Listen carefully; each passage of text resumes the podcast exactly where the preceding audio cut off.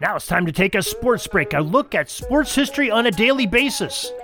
Hello, my friends of sports history. This is Darin Hayes of the Sports Jersey Dispatch podcast. Welcome once again to the Pig Pen, your place for all things great in sports history, and welcome to your sports break for this January 19th edition, as we'll talk about some of the great moments in sports history that happened on January 19th, the athletes that uh, were participating or a part of them, and the uniform numbers that they may have wore on that day or for those events. Uh, before we do, let's make sure that you are aware that we have a daily newsletter. It's so easy to sign up for. You can cancel at any time, and it's totally free.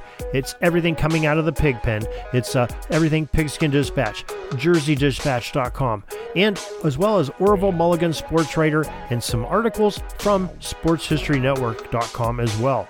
So easy to do. Go to the show notes of this very podcast or at the top of JerseyDispatch.com. Now, those uniform numbers we promised you for January 19th. We're going to talk about the uniform numbers of 9, 90, 18, 74, 22, 56, 16, 32, 8, 24, 14, 41, number 10, and number 12.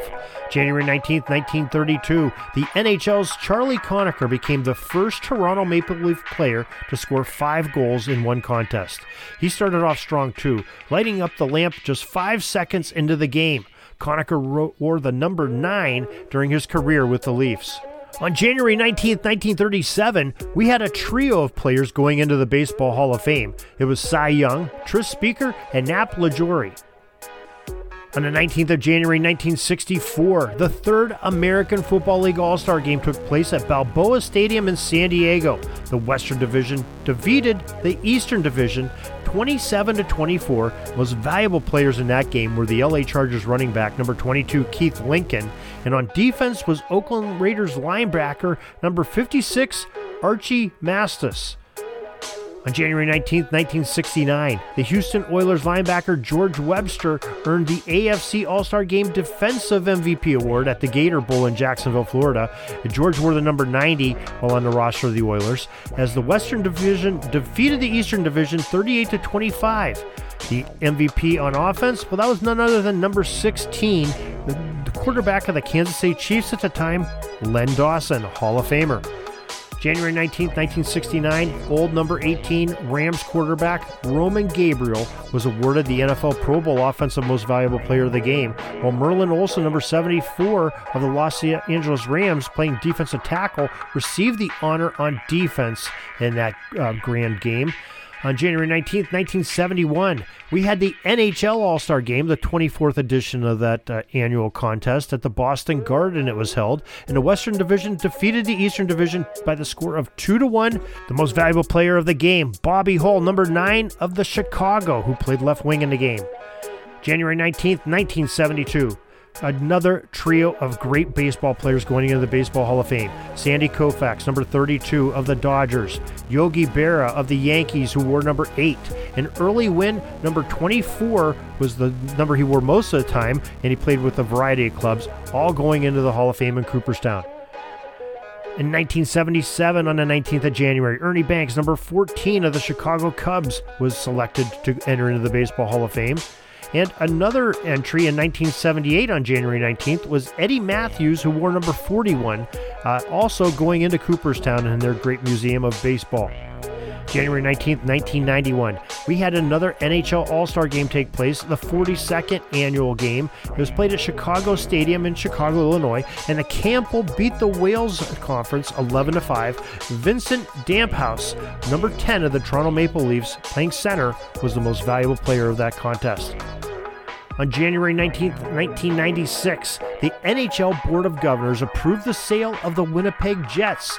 This officially cleared the way for the team to move from Winnipeg and go south of the border into Phoenix, Arizona, and the time for the 1996 97 season.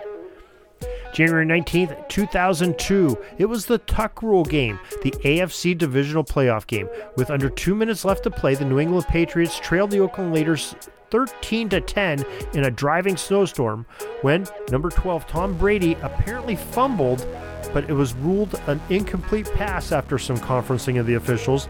Patriots went on to score and win that game 16 to 13 in an overtime session.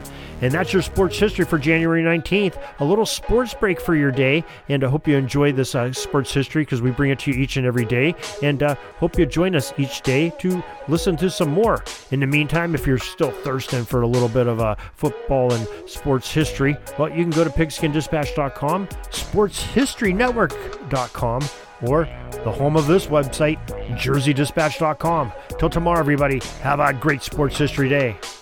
This penalty kill is almost over. I got to get back out on the ice. But thanks again for joining us for another great edition of Sports Jersey Dispatch Podcast. We'll see you tomorrow.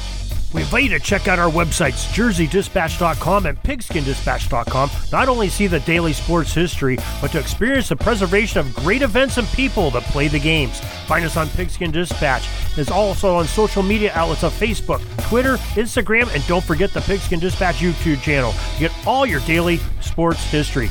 Pigskin Dispatch is happy to be associated with the Sports History Network, the sports headquarters of yesteryear, found at sportshistorynetwork.com. This podcast is part of the Sports History Network, your headquarters for the yesteryear of your favorite sport. You can learn more at sportshistorynetwork.com.